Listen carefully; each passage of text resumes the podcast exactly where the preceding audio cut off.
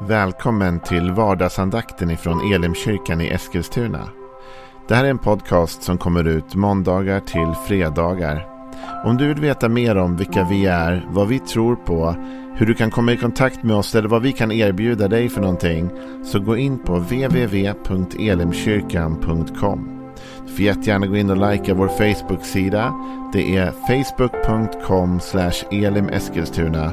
Eller så söker du upp oss på YouTube och då söker du på Elimkyrkan Eskilstuna. Vi vill jättegärna komma i kontakt med dig. Men nu lyssnar vi till dagens andakt. Välkommen till vardagsandakten. Det är en ny vecka, måndag. Och eh, det är vackert ute. Det är grönt och fint i naturen. Och med tanke på det så tänkte jag att vi skulle gå igenom en saltarsalm den här veckan som har mycket av skapelsen i fokus. Eh, skapelsen också i förhållande såklart till Gud. Och det är psalm 8. Saltaren 8. Och vi läser hela nu så tar vi lite i taget. För körledaren till Gittit en psalm av David. Herre vår Herre, hur härligt är inte ditt namn över hela jorden. Du som satt ditt majestät på himlen. Av barns och spädbarns mun har du berett en makt för dina fienders skull för att förgöra fiende och hämnare. När jag ser din himmel, dina fingrars verk, månen och stjärnorna som du har skapat. Vad är då en människa att du tänker på henne?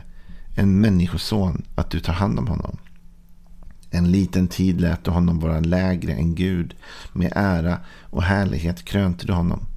Du satte honom att härska över dina händers verk. Allt lade du under hans fötter.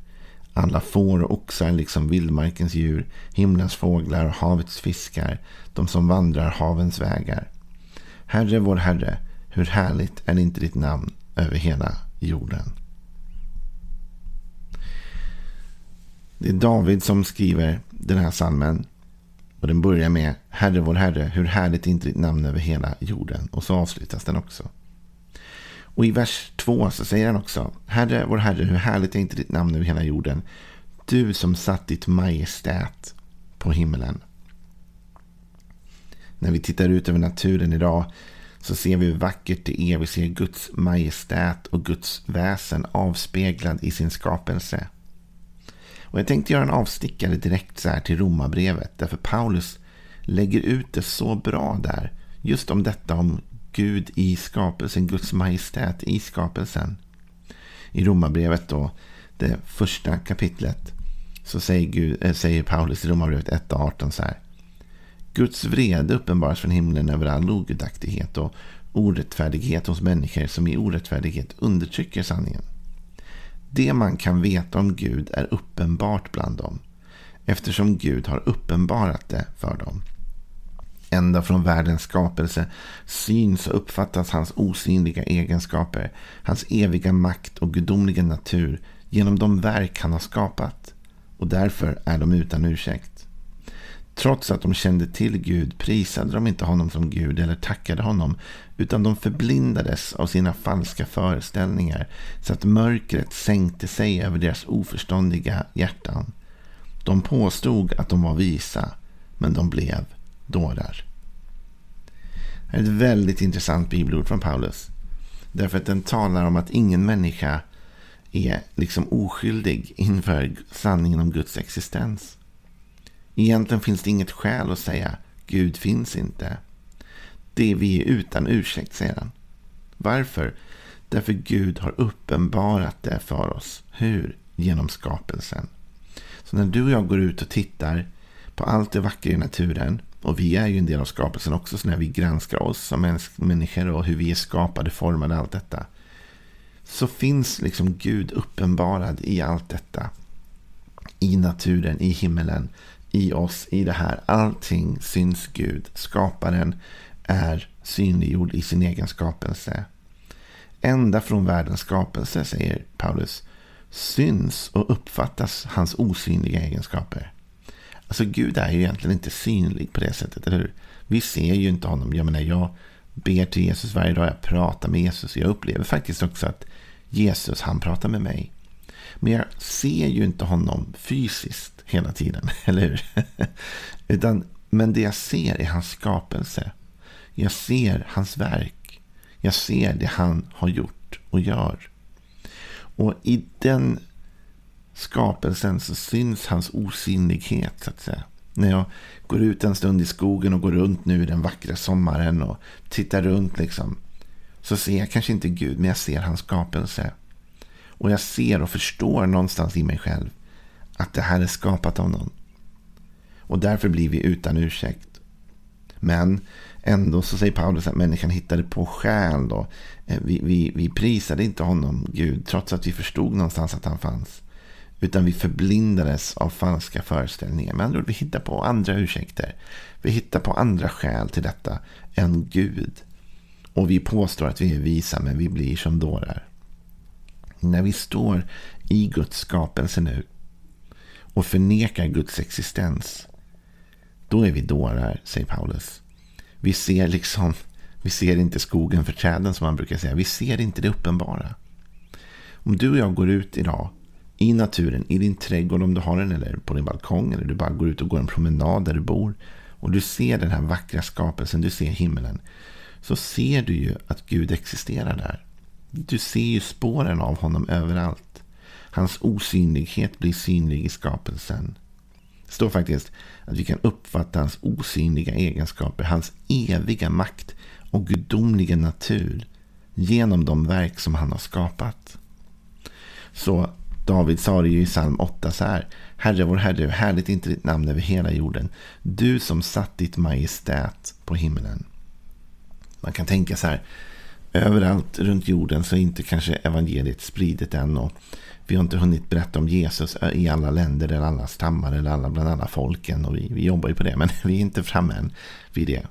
Men överallt över hela jorden finns det ändå ett vittnesbörd om Guds existens. Även om inte alla människor vet precis vem han är eller förstår allting om honom. Så genom skapelsen så vittnas det om honom överallt. Därför är det inte konstigt att det finns en mängd olika religioner och trosystem. Även om jag tror att det är Jesus som är vägen till Fadern. Och jag tror att den kristna tron är den, den rätta, så att säga. Det är vad jag tror. Så förstår jag att folk, där de inte har hört om Jesus eller fått berättat om Jesus, hittar på andra trosystem. Varför? Därför att man ser ju att på något sätt ser man en existens av Gud i skapelsen. Men sen har man inte förstått den fullt ut. Då vi som mänsklighet kunde inte förstå den fullt ut förrän Jesus blev människa egentligen och klev ner och förklarade och uppenbarade Gud för oss på ett djupare plan. Med ord och med handling. Men naturen har ändå vittnat från begynnelsen till nu om Guds existens. Och det finns mycket om detta i Bibeln. Det står till exempel i femte Mosebok 10.14. Se himlarna och himlarnas himmel, jorden och allt som är på den tillhör Herren din Gud. Så när vi ser på himlarna och på jorden så är det någonting som Gud har skapat som tillhör Gud. Eh, och Det finns mycket, många sådana texter. Så här står det i Nehemja 9 och 6. Du ensam är Herren. Du gjorde himlarna och himlarnas himmel, hela deras härskara, jorden och allt som är på den, haven och allt som är i dem, och du håller dem alla vid liv. Himlens härskara tillber dig. Och till och med psalm 148, vers 4 säger Prisa honom ni himlars himmel och ni vatten ovan himlen. Det är till och med så att skapelsen uppmuntras att prisa sin skapare. Du och jag förstår när vi ser på naturen att Gud finns där. Och det är inte bara det att vi förstår hans existens, vi förstår faktiskt en del om Gud. Det stod i Romarbrevet att hans egenskaper också var synliga i skapelsen. Och du vet, när vi ser sådd och skörd så förstår vi en del av hur Gud fungerar till exempel. Tillbaka till psalm 8. Vi ska gå igenom den mer noggrant under hela veckan. Men om man fortsätter och läser vidare så säger han i vers 4 där i psalm 8. När jag ser din himmel, dina fingrars verk, månen och stjärnorna som du har skapat.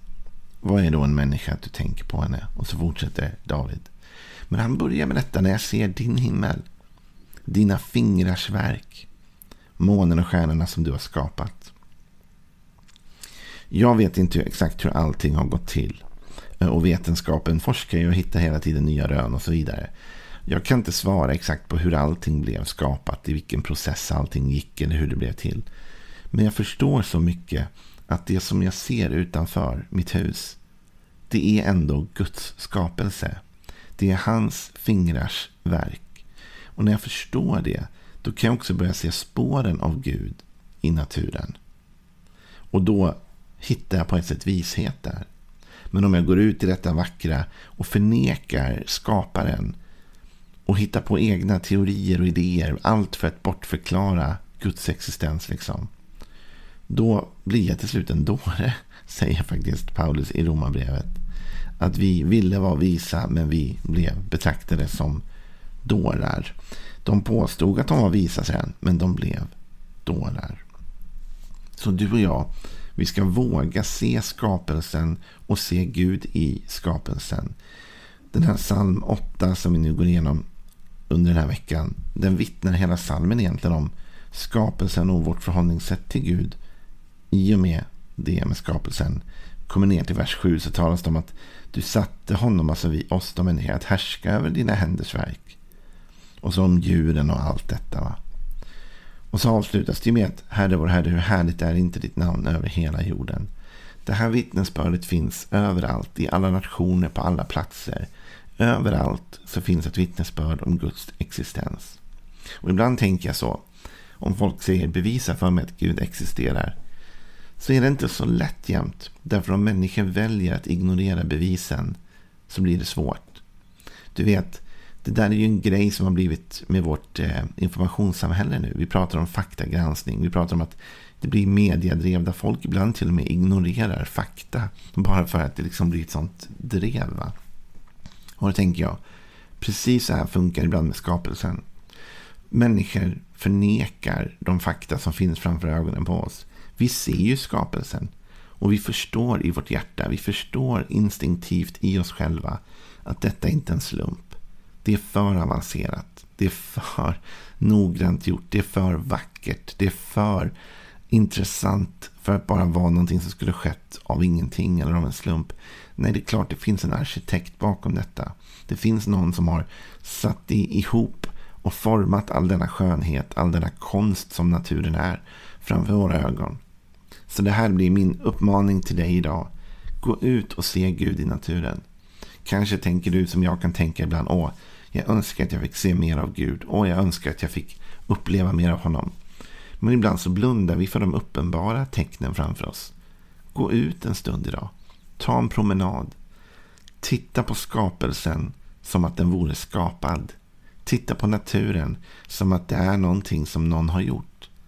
Och jag lovar dig att du kommer lära dig något nytt om Gud. Du kommer se hans osynliga egenskaper, hans gudomliga väsen. Du kommer se fingeravtrycken av han som har format allt detta. Så skapelsen är ett vittnesbörd från Sverige men över hela världen, eller hur? Det är ett vittnesbörd som finns i varje land, varje plats, överallt. Det är bara att gå ut och titta på skapelsen och njuta av den och förstå. Det finns någon som har skapat detta. Hans majestät syns på himmelen. Imorgon fortsätter vi med mer av psalm 8. Hejdå.